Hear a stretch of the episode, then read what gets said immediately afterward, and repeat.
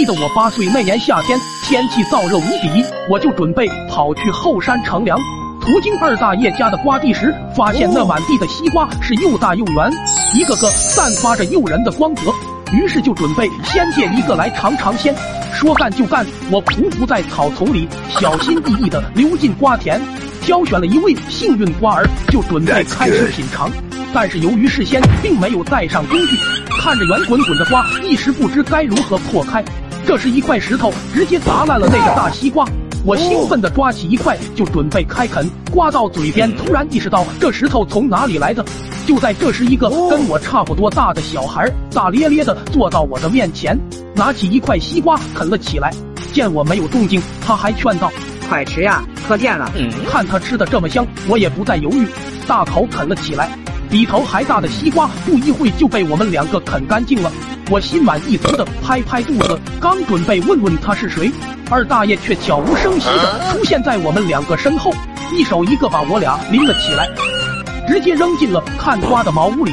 小小年纪不学好，居然偷瓜！我已经让人通知你们家长了，嗯一会他们来了，你们才能走。听到通知家长，我瞬间吓得冷汗直流。一会老爹来了。肯定少不了一顿爱的教育。我转头看看那个小孩，他却淡定无比。我好奇的问道：“你不怕你老爹？过来打你吗？”他低头沉默了一会，缓缓的说道：“我倒是想他能来打我。”听到这种话，我以为他父亲不在了，刚想怎么安慰他，他又说道：“我叫阿红，我爹妈都在城里打工，已经有两年没回来了。”听到这后半句，我又松了。一口气。家里只有我和我爷爷。不管是在学校被欺负，还是在村里惹事了，我爷爷从来不出面。只要我饿不着、冻不坏，其他的事爷爷都不管我。看着他落寞的表情，我一时不知该怎么安慰他。想了想，我开口说：“虽然我老爹经常打我，但是他人还不错。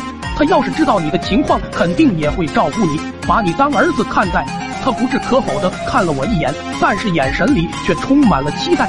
不多会，老爹就过来了。我赶在他发脾气之前，迅速把阿红的情况跟他反映清楚。果然，老爹是一个富有爱心的人，答应把他当亲儿子看待，然后对我俩一起进行了爱的教育。